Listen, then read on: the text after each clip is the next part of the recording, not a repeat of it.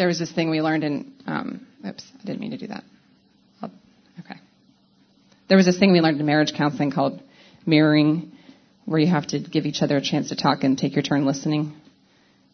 And we would use something that we would call the floor, and you couldn't speak unless you had the floor in your hand. And someone could override you and say, eh, eh, eh. I've got the floor. All right, so so I've got the floor. No, but I, who I want to give it to is these wonderful people here. All right. Well, we're really excited. My notes are part of my email to them. It says we're so excited, and we're still so excited. So excited to hear more of your stories. You were just scraping the surface this morning, and it was wonderful.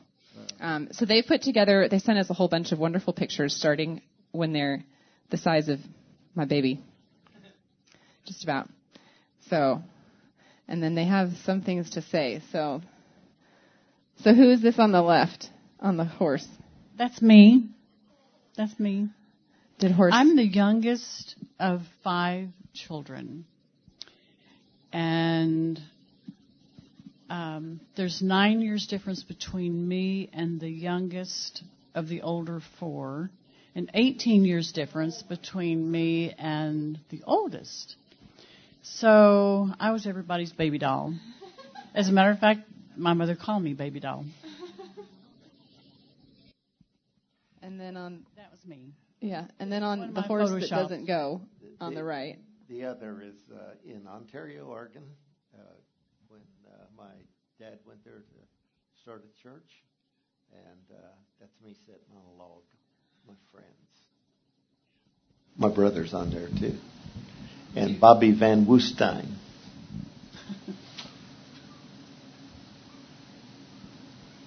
Those are just us.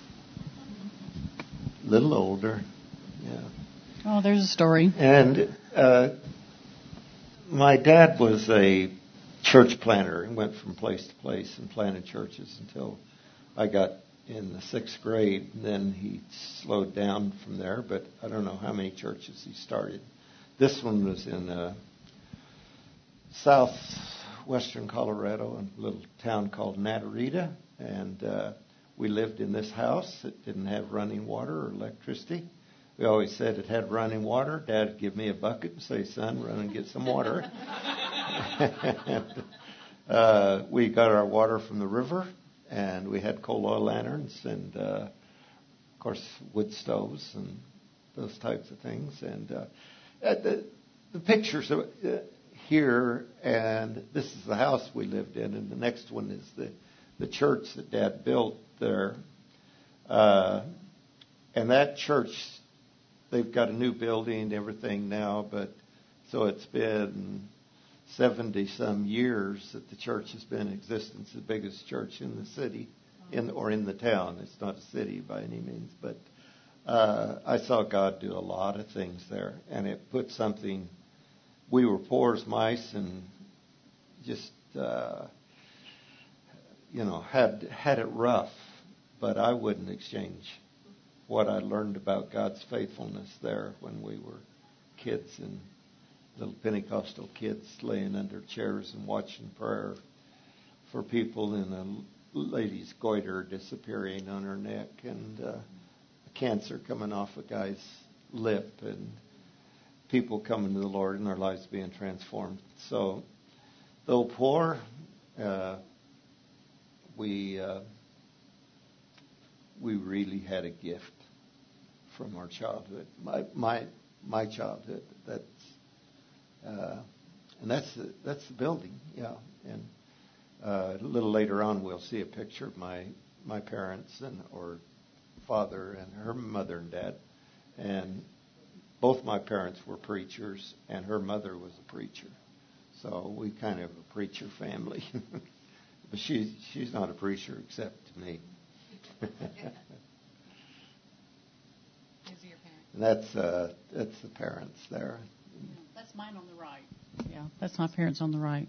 Yeah. Uh, have you know, any of you heard of uh, of uh,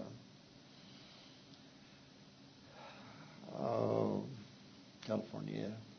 Uh, Aimee McPherson. Aimee McPherson. Well, my mother was one of the Aimee's girls at uh, the college there in in California, and traveled some with her and did the little skits and things, and so she was uh, really a pretty good preacher, and my dad too. And they went from place to place planting new churches. So what I wanted to ask about in this section is, um, and Bert, you and I chatted about this briefly, is just uh, spiritual formation that occurred in this really young season for both of you with families that were in ministry and watching and seeing and being part of things so much bigger than yourself that impacted you. Uh, when when we were chatting, I mentioned going on a mission trip when I was seven or eight, nine, around there, and watching, you know, deformed faces being straightened and demons being cast out and a leg that was too short growing out and, and things that for the rest of my life I knew that I knew that I knew that there had to be a God. And even in times of doubt, that was a rock for me. So I wanted to hear from each of you a little bit about, you know, looking back from where you are now to uh, maybe a few experience, one experience that was formative to your spiritual time, even as a small child, because we have a lot of small kids in this church.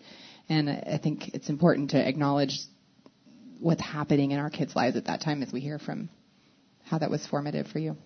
I don't know if I've got a question in there. Yeah. Um, well, I'll just start early childhood. I think I was probably about six. I think when I, um, I mean, I'd grown up in the church. I'd been in the church all my life, up to that point, and realizing at about age six that I needed to make my own personal decision to be a follower of Jesus. And going to the altar, the altar call, and my Sunday school teacher came and prayed for me and really led me into uh, making that decision to be a follower of Jesus. And I never really walked away from that. I mean, I had my times where I was at a greater distance than others, but um, I never went into rebellion. And I, I remember going to, uh, probably some of you have heard this story, but I remember going to youth camp, and those that would be teaching or preaching in youth camps always seemed to have this story of being um, led out of this you know, horribly sinful life and God transforming them. And that wasn't my story. I had never really walked away from the Lord. And I started to wonder, well, do I need to go um, out and do something really crazy so that I can have a good story to tell? You know? And I felt like, as best as I understood it at the time, that the Lord really affirmed me and helping me understand that I had a story to tell that was just as great as their story because I had never walked away in rebellion, that for some reason I had stayed true to my faith all of those years. So I think just um, having a Sunday school teacher that cared and was there for me at that moment when I was making that decision to follow Jesus, and then coming to value uh, my story and my walk with the Lord. In my own case, you know, early on, just touched with the Lord and experiencing Him, but uh, later on, as I, I don't know, probably even early teenage years, we we moved to Utah and it was very hard there because if you're not a Mormon in Utah, you're just about a non-person. And, uh, and I, uh, and then at that stage, it isn't quite like it is today. When you were a Pentecostal, then you were a holy roller, you were a social outcast, you were looked down upon. I mean, all Pentecostals were it, uh, in those days. So. Uh, and then going to school where they're Mormons and they're asking you what ward you go to and all so on. Uh, and so I, I guess at that point I kind of turned away from the Lord and uh, uh, went through high school primarily just a jock playing football and and uh, sports and and uh, always having to lie a little bit about where I lived because we lived in the back of the Pentecostal church. It was a storefront building that had been converted into a church, and uh, so I used to have people take me home. I'd have them drop me off about a block from the, from the. Uh, and my mother was a, holiness person in the sense of she wore a bun and things like that. And uh, both of my sisters were preachers, and so I, I had to work through just the the struggles that a teenager goes through. But in 1960, I believe it was, when I graduated from high school, I went to a youth camp in Colorado, and that's where I met Evelyn.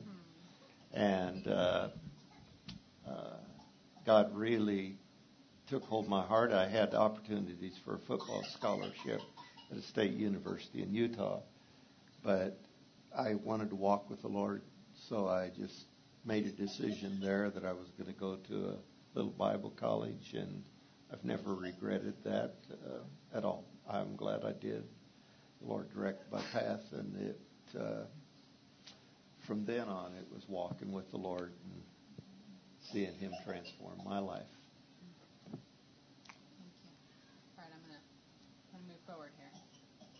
Yeah, that's uh, that's the way she looked when I first met her on this side. She was beautiful then, and she's beautiful now. We we have uh, been married uh, 57 years, and uh, have had 57 wonderful years of marriage relationship. I still think she's the most wonderful person in the world. You know, I'd like to tell a little story at this point. Um, my mom was a Pentecostal preacher, and um, she only preached in usually in the churches that we attended, or occasionally would be invited to do a little revival meeting in one of the churches in the, area. Lived in Houston, and um, Bert talking about our marriage just reminded me of this that. Um, my mom didn't drive, and so if she accepted an invitation to do a meeting, uh, something that was a distance away, whoever was pastoring that church or somebody from their church would have to go get mom and, and pick her up and take her because my dad wouldn't do that. I think he was jealous or something. He was not supportive of that gift that God had given to my mom. And uh, that just really made uh, was a negative impact on me to see uh, my dad not supporting my mom in that gift that God had obviously given to her. And then um, I never wanted to marry a minister. I, my oldest sister was married to a minister, and I just saw the difficulty that went on there, and it was like I don't want any part of that.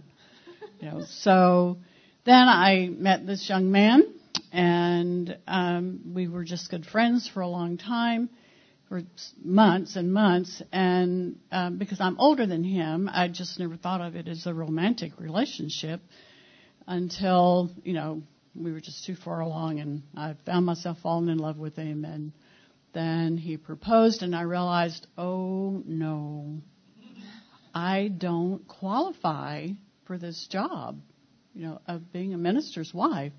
Because in the tradition that I grew up in, if you didn't, if the woman didn't play the piano or sing or had a charismatic personality, then you did not qualify. And I wasn't any of those things. So I remember saying to Bert, I'm sorry, I do not qualify for that job. And he looked at me and he said,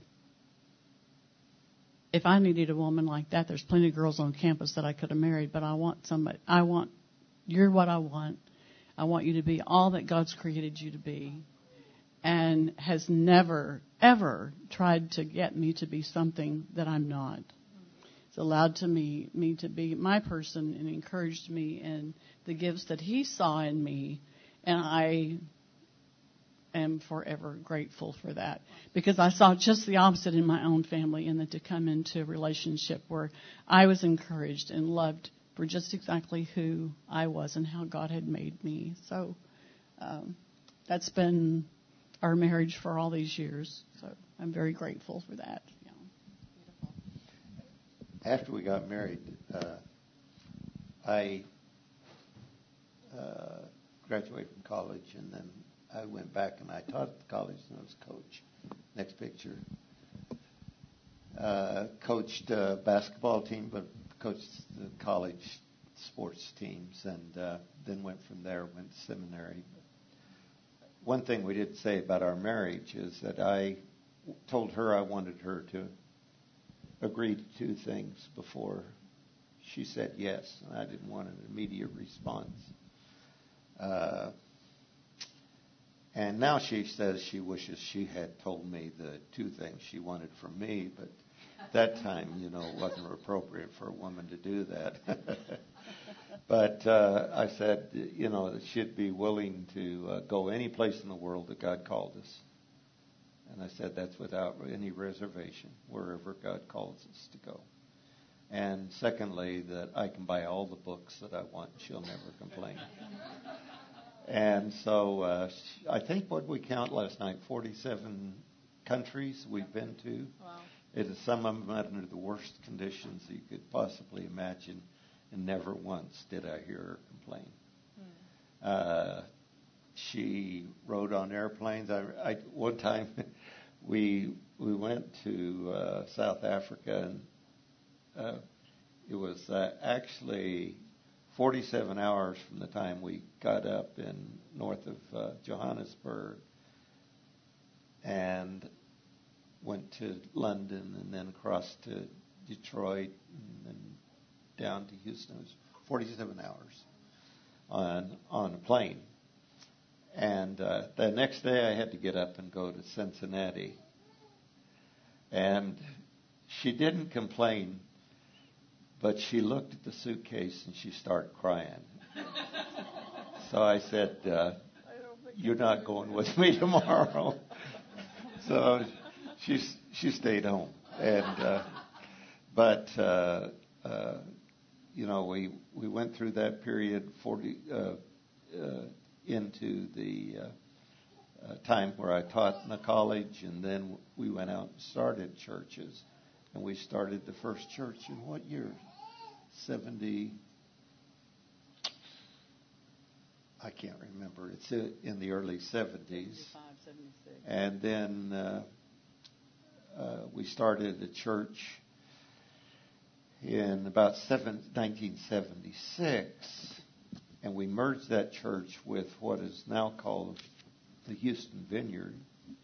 And out of that church, we've probably planted 15 churches. And and uh, we ourselves went out and planted. But we were at a church that that had an impact on this community because I was senior pastor of a church in the city or the Houston Vineyard for many years. And then it was actually after we'd gone out to plant another church that I, I met Randy and Clara. Uh, so, you know, church planting's been in my blood through all the family. And uh, with that, we had our sons, and there, there's my two sons, uh, our two sons, uh, wonderful. The the one on the uh, right is the Ironman runner. If you know that, what that is, uh, that is quite a feat in itself. And he's also a coach for Ironman, and then he's also a home builder. And the one on the other side is uh, the youngest, Reagan, and he is our senior pastor. And I love to hear him preach every week. I love what he's doing with the church. We love just being there. Uh, and it used to be that uh, Reagan was our son, but now I'm the pastor's father. So our roles have absolutely changed. I want to tell a story about Art, our oldest son. Um, we'd always prayed for our boys from the time they were very young. Um, for the women who would become their wives.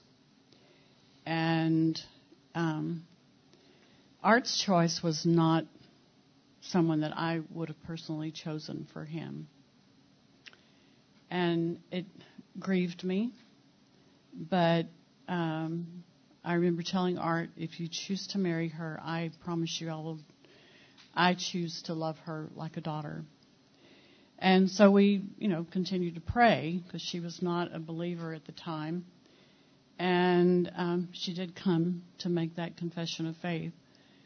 But I remember the Lord um, saying to me as I was complaining about uh, this choice is that um, she may not have been the, the choice that I made uh, for our son, but he would cause her to become that daughter in law that I had prayed for all those years.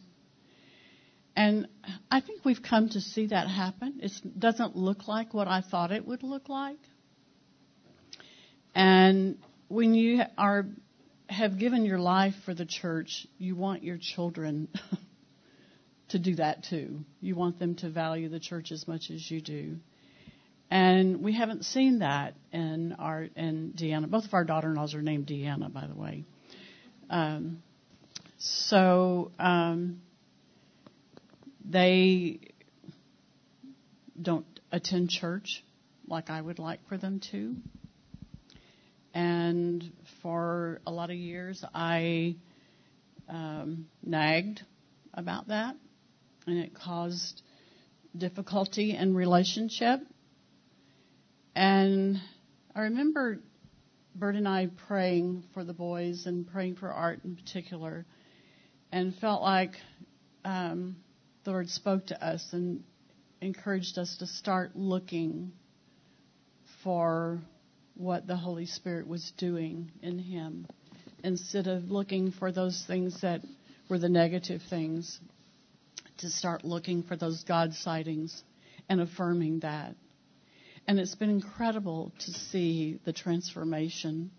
They still don't come to church as much as I'd like for them to, but that's my mom's heart. And but if you ask them, they would tell you, yes, they're Christians. Yes, they um, their brother is their pastor. Um, they love Jesus. Know, but it doesn't look like what I wanted it to look like or what I thought it should look like. But he coaches triathlons, and he has a team of about 80 people. He's a gatherer. Um, he witnesses to them. He talks to them about Jesus. He posts things on Facebook. Let's pray for so and so, such and such is going on in their life. And it's like, darn it, not the way I wanted it to be, you know. But as we have observed the Holy Spirit at work in him in affirming those things to him personally, instead of pointing out the negative, started pointing out the positive things that we see, it's transformed him. So, yeah. lesson for you if you have children that are not walking the way you would like for them to walk, or when your babies get to where they are able to make decisions of their own, and they're not exactly what you would like for them to be, start looking for God sightings in them and affirming that and watch the transformation. Two weeks ago, he missed church. Uh, well, he missed church, not just two weeks ago. but he was. He comes Christmas and Mother's was, Day and Father's Day a, and Thanksgiving. He was all in, the special holidays. He was in a race. Sure. uh, and uh, he and his uh, one of his team members were running, and they passed this guy, and after a little bit, they heard something fall, and it was like a bag of beans just hit the ground, and they looked around, and it was this guy that they had gone by. And when they got to him, they found that uh, his he had no heartbeat, and he was turning gray, and he was uh, his uh, there was no pulse, his, no pulse. and uh, so my son started do, doing CPR on him, and it just happened. This uh, relates to my sermon this morning. Uh, it just happened that the guy that was running with Art was also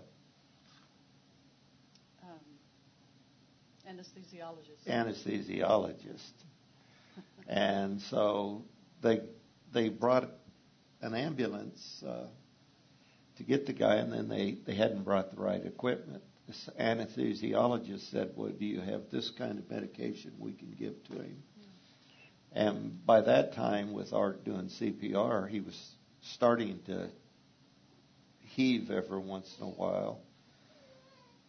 But uh, uh, they were able to then to continue the work with him, and it's pretty exciting because on my on my iPhone I have a picture of him and his friend and the guy in the hospital, and he's doing fine now. And really, he would have been dead if he had been there. So, you know, the Lord doesn't the Lord just use But he us and acknowledged others? he acknowledged the fact that it was not an accident, that it was a God appointment. Yeah. Yeah, he put that on Facebook about uh, God's uh, directing them. God had him there at that time and all of that. So uh, that's good news for us in regards to our kids that maybe aren't going the way we want or we think. And but I think it's also important something else that it's so easy to look at people's problems and not see the light that's breaking into their lives. And it's so important to not be judgmental and critical, but instead to be ones who look for the light and bless what God is doing. And uh, because the Spirit's at work in their lives just like He is in ours. So. Thank you. Well, the question I was going to ask had to do with, um, I think you've already answered it. It had to do with uh, helping kids transition from the faith of their father and their mother to their own faith. And I think we've, anyway, that was what I was about to ask when you went into that story, so you hit the nail on the head. So we'll just keep going here, see what comes next. That's just us growing up, getting older, them getting older. Yeah. Two years ago. That, that's a beautiful woman. That's us. When had dark hair. I had the beard then. That's the way I was when met Randy, Clara. That's our pastor. That's our pastor. Your son Reagan. Yeah. Yeah. He pastors the uh, Sugarland Vineyard, and he went out with us. He actually had been on a worship team at uh, Houston Vineyard, and then out uh, in a new church plant in Woodlands. And then when we planted uh, 25 years ago, 25 years ago, he came with us to plant the church in Sugarland. So he was the worship pastor. He was the children. I mean, the uh, youth pastor, young adults pastor. Did all kinds of technical work and uh, went on during the time that he was pastoring. He uh, went on and got his master's degree at uh, Asbury Seminary, and uh, then uh, went from there to uh, now he's. Do we have any Aggies here? Uh, he's uh, he's actually doing a master's degree in adult education at A&M, but also pastoring the church doing a great job. And we think he's just about the greatest. And these are our daughter-in-laws, the two Deannas, uh, and she. So how do you keep them straight when they're in the same room? Well, it's, it has to be Deanna Kay or uh, Deanna Dale. Yeah. This And is, uh, they both have nicknames, but only their parents can call them those nicknames. we have to call them, I mean, Deanna Kay and Deanna Dale. This is Deanna Kay on you, this side. or here. you say, if nobody knows who Deanna Kay and Deanna Dale is, you have to say Art's Deanna or Reagan's Deanna. That, to uh, know your audience. Reagan, after he graduated from high school, went on a mission to uh, Southeast Asia uh, and to both uh, Malaysia and Indonesia. And her parents were missionaries in uh, that part of the world. They started the Teen Challenge Centers over in Southeast Asia. And uh, so that's where he met her for the first time. And then she came, they came over to our church. Uh, and we had them, you know, when they came home on furlough, they came to our church. And that's when uh, she uh, moved over there, started school, and wound up in their relationship with one another. And so, uh, yeah, yeah, and uh, she never meets a stranger. She's quite a quite a gal, and so is the other. We just love her too. Yeah, we've uh, got a family photo here. That's just a big crew. I mean, you know, it, I through the years just run into so many people that feel sorry for you, feeling, you know, way you have to come up and you're starting a church and you don't have any money and you know you're struggling along and your kids also are struggling along, but God is really faithful. God is really faithful. Could I tell you just a little story about when I was when I was a kid? I remember it was 1954. We were in uh, a little place called Dragerton, Utah. Dad was pastoring there and they had a coal strike, and this was a coal mining town. They had an iron strike, and this was a coal mining town that provided coal for the mills and uh, uh, where they do the steel work. And we literally had no money. And on a, a Thanksgiving, we had nothing to eat. After some people took us out for to their house for dinner. Next day, we didn't know what we were going to eat. We went to bed we live in a little trailer about about like our 16 foot Bambi trailer now. It was very small. My dad, mom, and dad slept on one end. My brother and I slept on the other end, and we had nothing to eat. And we went to bed not knowing what we were going to do the next day. That's a hard feeling, you know. And so we uh, my dad turned on the radio and he got this KXCR or something in Del Rio, Texas. It was a, a country western type music and and the song came on invisible hands are waiting to guide you. Invisible hands will show you the way. Have faith in the lord because he's always beside you.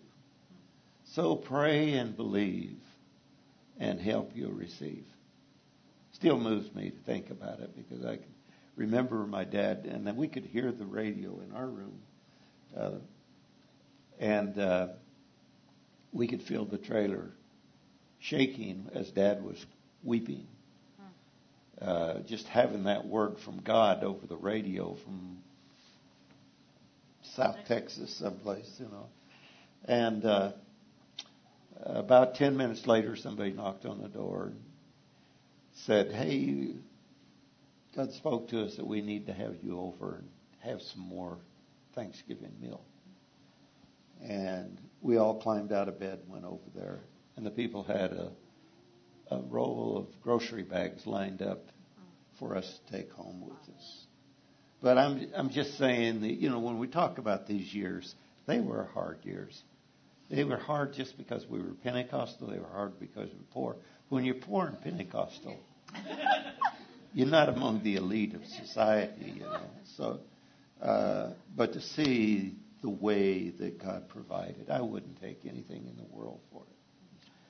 So, uh, but then you know the families that come out from that that you see represented here.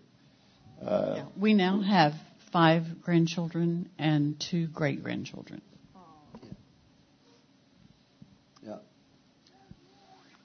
And then we go into a transition into our time at the vineyard because this is a picture of John Wimber and Peter Wagner and David Watson, uh, who all three were very important. Uh, Peter Wagner in the area of church growth and, and uh, uh David Watson in terms of discipleship, and then of course John Wimber, and who uh, had such an influence on my life personally, we were at that time when we met him in the Assemblies of God, developed a relationship with John, uh, and it's history from there on. We've, uh, if you all have any questions, you could want to ask about that. But he was, he was a very good friend. He was, uh, he was uh, just an amazing person that God used, and I'm so glad that uh, we had the opportunity to to know him, and then to see what's grown out of his own engagement. And I was talking to some people this morning. Uh, oh, John's John's nephew is he here? Yeah. That's here. Okay. I'm looking at John Wimber's picture up there, and going, I'm seeing Brennan in John's face. Family resemblance. Yeah. So this is maybe 1980s-ish. I, I kind of had my decades written down. Bert, did you know you have a Wikipedia page? Huh? You have a Wikipedia page. Oh, wow. Really? you, have a you have a Wikipedia page. So Wikipedia is an online encyclopedia, but it's assembled by the general public. So it's as accurate as the general public can make it, given articles and things you can find online. Some interesting stuff out there. So it, according to Wikipedia, in the 1980s is when you began to connect it to John Wimber and the Vineyard Movement. Oh, okay. yeah. Well, uh, you know, And I, the question I wanted to ask about that is, what what drew you to the vineyard or John? What was it that you saw that was something that sparked in you that you wanted to align yourself with? Yeah. Well, uh, I was raised in a little Pentecostal denomination called the Pentecostal Church of God. It had its headquarters in Joplin, Missouri, and my dad was a district district superintendent in uh, Utah and Colorado with it. And then I went to their Bible college and and uh, eventually taught in it. Uh, but I came to the point where I had considerable differences with with some of the theology and practice. I, I just came to the point where I was no longer home, and uh, then uh, No longer I- home. Is that what you said? Yeah, Okay. and uh, my friend, I developed a friendship at that time with Herschel Rosser, and Herschel Rosser has been around. He, he's here in uh, San Antonio now with one of the other vineyard churches, but uh, he was in the Assemblies of God, and we merged our two churches together. And it was an Assembly of God church at that time. And I was talking to Bob this morning because Bob had a good friend that was a friend of mine, Daryl Harris, who was head of Vineyard Music Company. And he had met John Wimber, and uh, oh, Daryl had met John Wimber, and they were distributing music for John Wimber at that time. And uh, uh, Daryl kept saying to us, saying to me, I met this guy named John Wimber. You need to meet him. Uh, he's and they worship like we do. Their values are like ours, and I couldn't imagine because I just had never seen anything quite like that in terms of music style and and uh, the theology and the focus on the kingdom of God.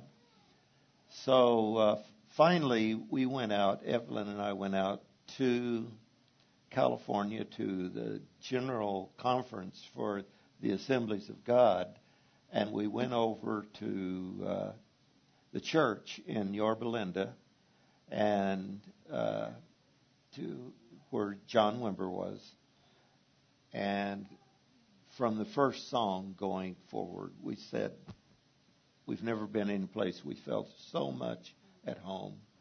Feels like God has made us for this. I mean, it, it was it was truly uh, transforming. Well, we went home from that, and a few weeks later, John Wimber called me and said we had an unusual bonding by the Spirit, and I would like for you to come to a conference we're going to have in Yorba Linda. Uh, not in Yorba Linda, in uh, Palm Springs. Uh, I went to that. I was deeply moved by everything there. Uh, I believe that God, for all of us, has a, a tribe for us, you know. And so we went to that meeting, and uh, Evelyn didn't go. I kept calling her, and she was saying, "Oh, I wonder, wonder what he's getting into," and all that. And uh, so uh, the result of that was that I asked John to come to Houston and be with us at Church in the City, which he did. And we began developing a relationship that was real good. We went to all the conferences, everything. John and I would talk uh, pretty often on the phone, but I didn't feel free to go to to the vineyard officially at that time. And I remember after probably four or five years, I was out walking one day and praying, and the Lord said to me, It's time for you to go, and I'll give you the blessing of the assemblies of God. And I had made a commitment that I wouldn't tear the body of Christ by taking a church out of the assemblies and take them in, but I, I was going to walk in peace. And uh, so I wrote, went home. It was like the Lord just gave me a letter that was almost by the Spirit, you know. I'm not saying an inspired word of God, but it was anyway. I I, I wrote the letter and uh, sent it to the uh, district superintendent. He took it before their elders, and they released and blessed us to become a vineyard in 1970, 1980, I think it was. 78, something like that. What did Wikipedia say? Yeah, what the Wikipedia. Wikipedia says in the 80s, 80s. late late 70s, early 80s. Yeah, so yeah, we're that's- that's we're right. close. And uh, so uh, that was considerable time after because we didn't feel like the Lord freed us to do at that time. Uh, about a month after I uh, we agreed to go into the vineyard, and John came and blessed us and everything. And uh, then John called me and asked me if I would be the regional overseer for the southern part of the United States. And I said, John, I think I need to wait a while. It's a little bit too fast. So we waited, and I don't know, it was just a couple months later or something. I don't, know. He said, Well, I think it's time. So I said, oh, Okay.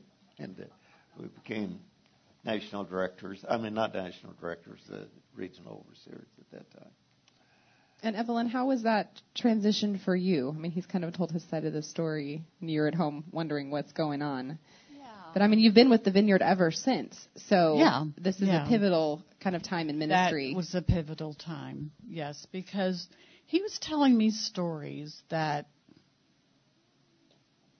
I wasn't too sure about. It was like big flashbacks from some of my Pentecostal experiences that I didn't feel real comfortable with.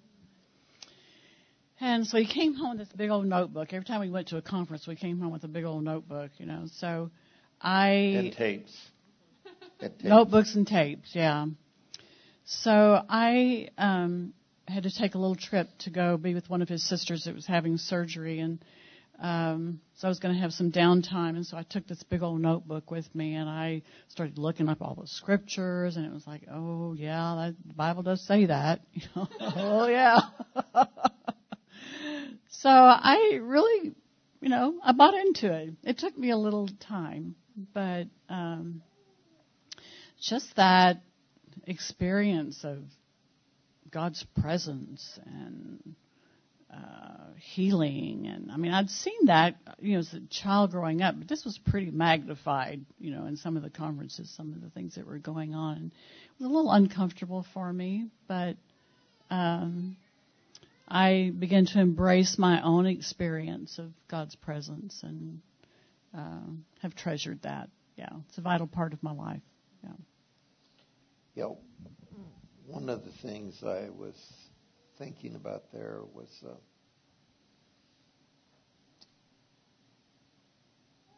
uh, when we first came in. Well, yeah, we actually had John come back twice. He came back twice to Houston before we officially went into the vineyard.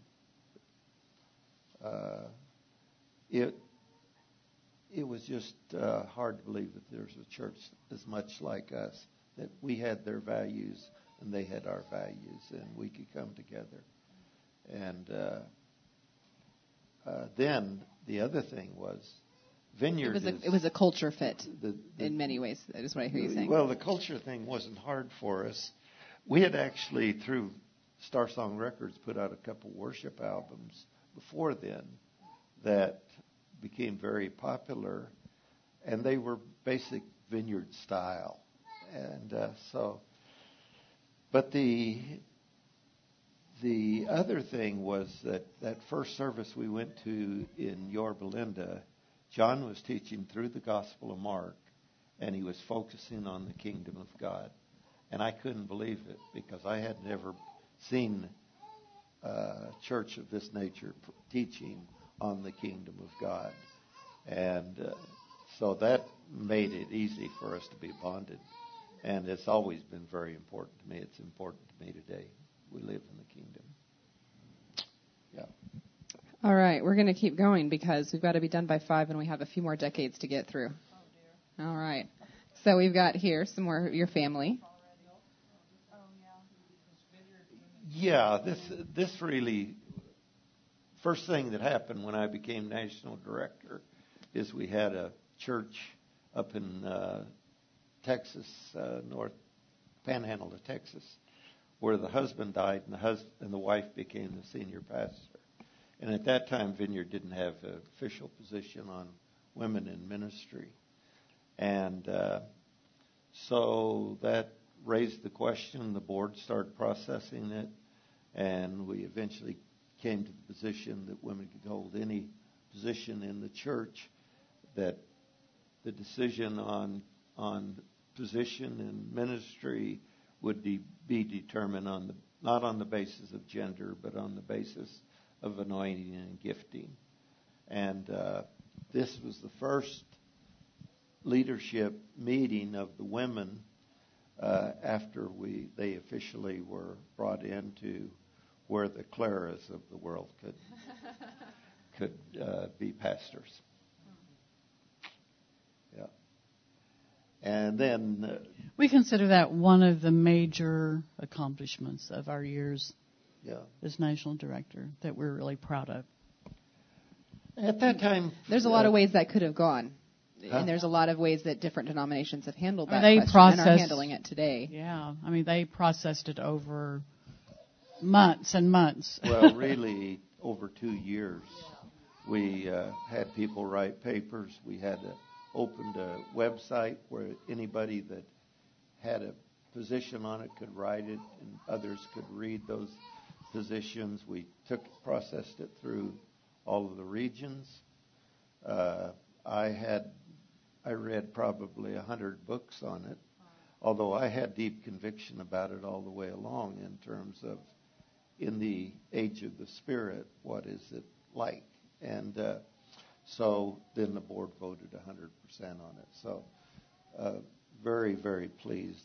This picture shows the, we called it uh, Vic Vineyard International Consortium, which was the uh, leaders of the various nations that we were in at that time, just the beginning of my term as national director.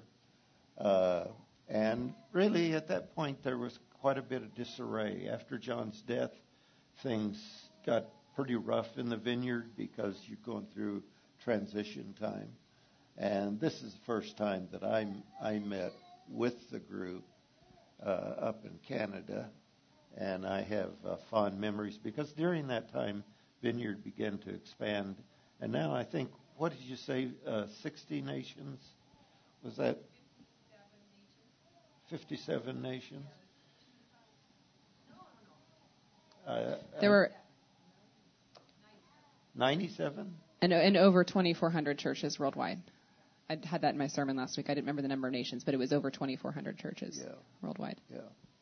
So we got to see that. We got to see the regions, uh, the the various AVCs become separate AVCs from the nations, And this was one of the first. Uh, it was the first meeting where I, as national director, met with the uh, Vic people whom I love very deeply, representing something beautiful of the. I'm probably trying to create some unity.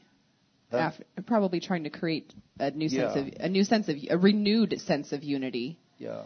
um, Yeah. drawing people back together. When I became national director, I, and it's central to me is uh, just the whole idea of community. And I'd probably say if there was one message that was central, it was about being the people of God in terms of the Spirit. What the Spirit does is bring us together. If we're being torn apart, it's probably not the Spirit at work. So, uh, and we really saw unification take place there. And a lot of these guys are gone. They're as old as I am. So, yeah. And this is the uh, national board of uh, Vineyard USA at that time, and uh, they all look a lot older now than they did then. This is the uh, the office team we had when I was national director. At Vineyard USA, yeah.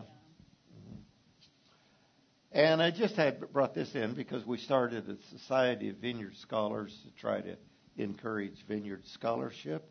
Still going. Uh, it, it's one of those things that happens that uh, brings in people. Any any of the people, you know, a lot of people with doctor's degrees and various things that they don't have to be theologians or Bible scholars. It could be any area of study they're in that they can participate in that.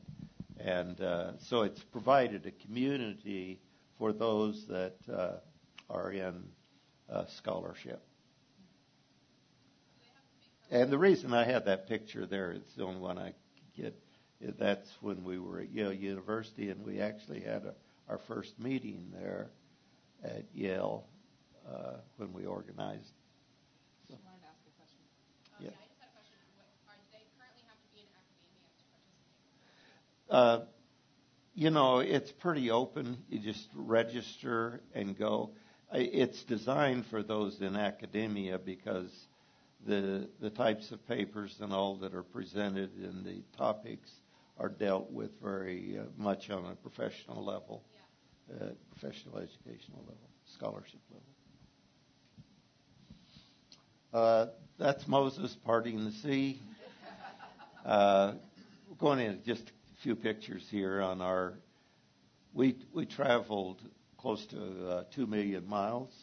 That picture that was in that was there was me in Mauritania in Mauritanian dress because we wouldn't want to dress in Western style, get killed there. But uh, that's a picture, and all of these are missions pictures. Go ahead with them and. Uh, oh, this picture right here is uh, for the younger people. Anybody know Mumford and Sons music? Well, that's Marcus Mumford, and he had come to Houston with.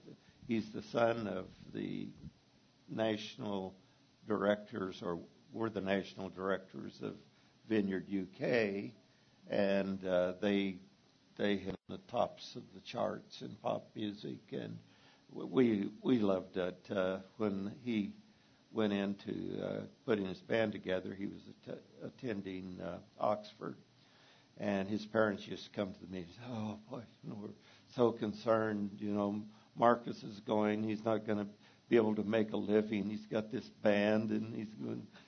And uh, two or three years ago, I think it was, they got number one on the at the music. Uh, whatever they are here in, in the United States, and uh, so, and uh, th- this is Evelyn with, oh, this is me in Ethiopia. That's Evelyn in Ethiopia. And that's Evelyn in Mexico. And that's Evelyn in. Oh, no. No, okay. We're in good shape now. Okay. And then we come to the period when we retired. And uh, that's uh, 2013, January 2013. Can you imagine how busy we were for 13 years as national director? And part of that time we were also pastoring the church.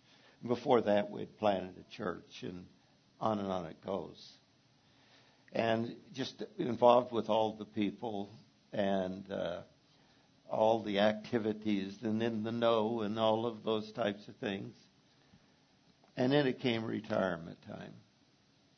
And when you retire, how many we got here is retired? Okay, well, okay, I see two or three. Yeah. And so just before I retired, I wanted to make a statement about uh, about the way we want to live after we retired. And this is the best statement I make. I I don't want to stay in areas of safety once I retire. I I want to be willing to take the risk, and I really want my wife to be willing to take the risk, where we just don't settle down. And so uh, so I decided I'd skydive, and this is a picture of me skydiving, and it, it's exactly like retiring. exactly like retiring, because what you do is you get on a plane, and there's several of you in the plane, and you're going 120 miles an hour and you're circling and you're going higher and higher and higher. And you're looking down there and you're seeing the ground, uh, and then you see some clouds below you. And then they they call your name and say it's time for you to go. It's loud. Huh? It's loud. It's loud. Oh yeah, it's loud in there, and everybody's you know Talking and laughing. talking and carrying on and so you buckle up with your your partner at kind of like the Holy Spirit at that time, you know, buckling up. Yeah, he looks like the Holy Spirit. He's got tattoos all down the line. Yeah, yeah, yeah. It scared me to death when I saw him, and he was much smaller than Bert, and he's covered with tattoos all over him. And I thought, oh my goodness, I was nervous about him doing this anyway, and to see this little guy attached to Bert and supposed to save his life and help him come down. She would never let me skydive while before I retired. She figured she wouldn't lose any income if I if I died then. So so uh, anyway, Insurance we, uh, doesn't cover you if you die skydiving.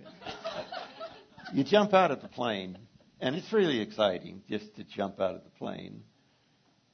And then that pl- plane is going 120 miles an hour, and it's going away, and you're going 120 miles an hour down, 120 miles an hour. Can fall. And that's just like, just like retiring. All of a sudden, the noise is gone. No more emails. Nobody calling. Not enough people to even make you feel important anymore. You know, you you've lost uh, some of your identity. You know, that's a part of the whole retirement process. And it can be very painful. It can be lonely. It can be like, now what am I going to do? And how am I going to land? You know, that, that's one of the things you're thinking about when you're skydiving is how am I going to land? I've never done this before. And uh, then you land, and then you've got to walk it out. But you're everything's changed. Everything changes overnight when you've been a career person, and suddenly it's all over. And uh, so, what do we do? You know, uh, we go to the next picture. Well, it was the one before with me. No. Oh, you you you go to the church Yeah, of your one. friends. Wait, wait, wait. No, there's that one's me. Oh yeah, I'm yeah. Um, on our 50th wedding anniversary, we took a trip to the Tetons and uh, Jackson Hole area, and uh, we're watching people doing the skydiving, and I thought, hmm, that's interesting. We got on the gondola. We were going to go up hiking, and there were uh, divers in the gondola, and we got in conversation with them, and I thought, maybe we could do this. And he said, no, you can't do it today. You'd have to wait till tomorrow. It's too late. Probably the winds will change by the time we got down and got you registered. So anyway, we get up and we're watching them run off the mountain. And that looked a little scary to me. But as we're watching, we were approached by two um, skydivers. Said, "Would you like to do that?" We said, "We thought we couldn't do it. We thought we had to wait till tomorrow." And he said, "No, we can sign you up right here. You ready to go?" So we looked at each other and it was like, "Why not? Let's do it." And that is so out of character for me. I am not a big risk taker, um, but it's kind of the metaphor of my life. I'm not a married to. I'm not a risk taker, big risk taker, but I'm married to one, and so I've taken a lot of risks over the years. And this was sort of symbolic of how I wanted to do the rest of my life. Let's just put on that parachute, got your buddy on the back, and you start running, and the parachute catches you, and you float down. So easy landing. That was off the Tetons in uh, Yellowstone. Okay. A- After I recovered, realized she'd said yes. Well, I got on one and went out too. Those are our Moranville friends. When they were a lot younger. Joey. That baby is 13 today, and there's a lot more grandbabies. Yeah, I, I for actually sure. have pictures from just about every year of uh, uh, You guys still Randy do family Clara. Christmas pictures? What? What? Okay. Um, that's just your last. We sort of got that one out of order. No, that one. We we oh yeah, that is out of order. we That's love the just- Astros, so we spend a lot of time watching baseball. Uh, that's our garden where we live now. She's the master gardener. Uh, I won't even go into that story, but I love dirt. I love dirt. Good dirt makes good flowers. Mm. And there's a whole story around that. So we had the Well- picture there of the Houston, of uh, Houston Astros game, who, by the way, are playing the Yankees for the American League Championship today, this evening. And uh, so she has her garden. We have uh, the Astros, and we got our little 16 foot Bambi camping trailer, which we delight in using and uh, going out. But Both of our sons have campers, and so we we we needed our own bed and our own bathroom and our own place to make coffee. So that's the little Bambi. Okay, who wants to hear Evelyn's story? That's our story. Good dirt. Oh, okay, I got five minutes. Um, dirt. Um, I have loved gardening for a long time, but I've not been very good at it. So I discovered that I could take a course. It's called a master gardening course, and so I um, Bert gave me permission to not travel with him for a period of time, so I could go and take a master gardening class. And I discovered that all the problems I was having in my garden related to two things primarily. One is the overuse of chemicals and um, the soil. And when I learned about how to take care and nurture the soil, that it made all the difference in what that soil produced. And you could even preach a sermon about that, you know. But, huh? Jesus did. And so when I learned to properly care for the soil, um, it transformed my gardening. Plants began to thrive that I had struggled with for so long. And I didn't need to use all of those chemicals that I'd been using that was uh, not helping the soil at all, but um, it was de- it was destroying vital insects, you know, that I needed to have around. Um, so anyway, uh, I loved to.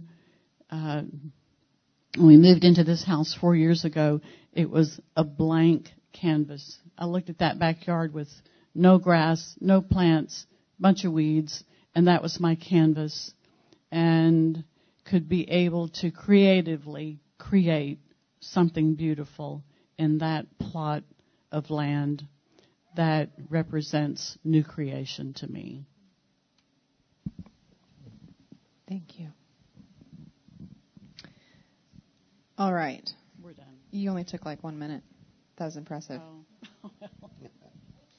So we probably need to be done. But the last question I really wanted to ask had to do with a season of waiting or suffering or conflict uh, that you can, you know, that we've kind of passed through all of these decades. You know, thinking back, and, and when I talked to you about this on the phone, Bert, you said probably retirement, and so you've touched on that. So I guess I just wanted to ask if there's anything else, you know, a season that was like, man, that was a really rough few years, and what what was happening there? What was looking back? What was God doing there? I think you've even talked about this with art. Um, so there's we've touched on a few of those, but I just if there was something else because I think that's one of the the great things that uh, the great encounters that we all have as humans and also as Christians is a really difficult season and being stuck in the middle of it and not being able to see one way or the other, up or down, and where is God and when's He going to come through and when this this terrible season going to be over? And in fact, we get on the other side of it, and most of the time we discover that season completely transformed my character, you know, because God was at work in it. So, if there's one you haven't shared about that kind of pops up, Well, it's kind of interesting because really I would say uh, retirement was very difficult. But also the 13 years I served as national director because I didn't come in as national director in a good place. Uh, I came in because God spoke to me in so many ways about becoming national director, but actually at the time I became national director, I was uh, taking medication for anxiety. Some things had happened that uh, that had really led me to a crisis point in my life, and so I had anxiety. I had anxiety attacks. I was under counsel. I was taking medication. People asked me what what your my uh, uh, the conditions were for me to come become a national director. Well, I had to be on drugs. You know, no, I'm I'm just talking about.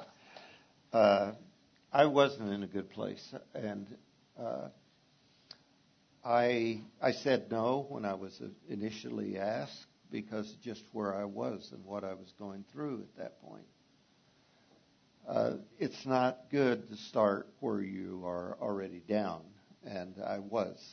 Uh, but uh, Renee Norwood, who some of you know, uh, was uh, she and her husband were in a restaurant with us one night, and she said to me, "Are you sure God doesn't want you to be uh, considered for national director?" Because I'd been asked by the board at the time that uh, Todd Hunter stepped down. As a matter of fact, I was talking to Todd, and he said, "You know, you're it." I said, "What do you mean?" He said, "Well, you're the new national director." Well, because I was vice president at the time, but uh, so uh, I uh, I just kept saying no. That the, when we were together, she asked, and I said, "Well, you know, it's kind of a smart aleck remark. Be careful how you're loose with your mouth, you know." And I said, "Well, if God wants me to be national director, He'll pay for our meal tonight." And it was in a restaurant. We were the only one there. So I went over a little bit later to pay for the, the meal because the waitress hadn't come over to us. And, and she said, Well, sir, uh, the meal is taken care of tonight because they've already closed the cash register. And I thought, you know, and uh, so I went back over the table and I said, "Guess what? God paid for God paid for the meal tonight." And yeah, Emma said, "Oh God, oh God, oh God." And uh, but I knew that God had called me to it, and I knew that I was in that condition because God doesn't always wait for us to be in the the, the biggest, uh, most healed condition to, in order to give us an assignment. And uh, the vineyard at that time was was going through a real struggle because you have somebody like John Wimber who's leading, and then you go through the transition, and you're still a young movement, and there were so many issues that we had to work through. And sometimes people would become angry. You'd have the people from outside the vineyard, and those were hard times. Uh, I I did uh, uh, something in regards to the issues between the Israelis and the Palestinians, and I remember getting email upon email upon email upon email and and uh, faxes, more faxes I think, because sometimes I would get 25 or 30 faxes a day, and all of them were cursing me. And that gets to you after a while. You you wonder why you even look at them, but you felt like you had. To, I, I felt like I needed to do that. And so there were times through the times that I was serving that were just be I cannot express the the pain of it. I think part of it is because I think I've always been a little bit insecure myself. And when you're a little insecure, you and you have a lot of offense, it's very, very painful. I think maybe I've even grown up more since then, but uh, and now that I'm retired, I'm really grown up. But uh, uh, but the Lord was faithful, and I'm so grateful that I had the opportunity. I feel like we did what God told us to do. And the Lord was faithful through it. And I think we grew. Well, I kind of kidding said to uh, uh, Randy last night, I said, well, you know, I had to step down so I could get saved. Well, the fact is, you get burned out, you get torn down, you get. And I encourage every pastor that I know take sabbaticals and those types of things because it's it pastoring a church today is a hard job. The challenges are greater every day. And uh, so I, I took the first two years to basically get to a place of spiritual renewal myself from the struggle. But I read Paul in First Corinthians, and he talks about these kinds of experiences, and I've had a few Pauline experiences along the way. But I, I you know, she has stayed faithful in terms of support and love, and I don't, I would never have made it without her. She's been God's gift to me. There were many times during the years that um, he was national director that we would look at each other and say, "Why are we doing this?" And it would always come back to because God called us and we were trying to be faithful. And since retirement, we've looked at each other and we've said, now why did we do that? because God called us and we were faithful.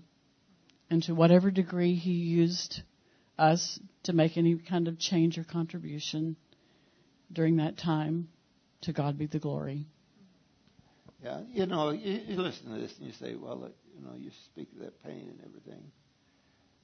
Scripture talks about the spiritual warfare and the warfare that we're in, and it's not easy.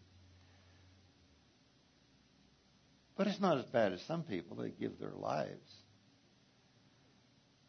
But in all of our lives, don't we go through it and we just are faithful to the Lord and are doing what He called us to do? Came to the point getting on airplanes and traveling all over the world and after 9/11 especially it was horrible which was one year after I'd become national director. Uh, and all of the international politics and all of these types of things. But I can say again the Lord is so faithful. And uh, I have I have some regrets in life I have regrets at the mistakes I've made. but I have no regrets at God's where He's assigned us or what we've done because of His assignment. And you're not finished yet. Not finished yet.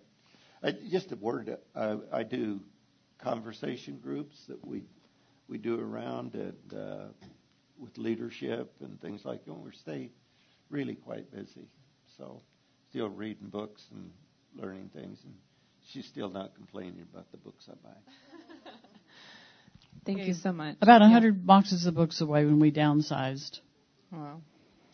and now he's buying a lot of them back.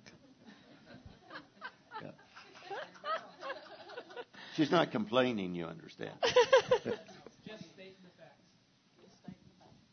you know, Bert, I had said this morning that I had hoped that you would uh, bless our congregation, and I think you did that really, really well this morning at the end of your time. That was a, a very. Yeah, you can. They'll they, they will be together with them.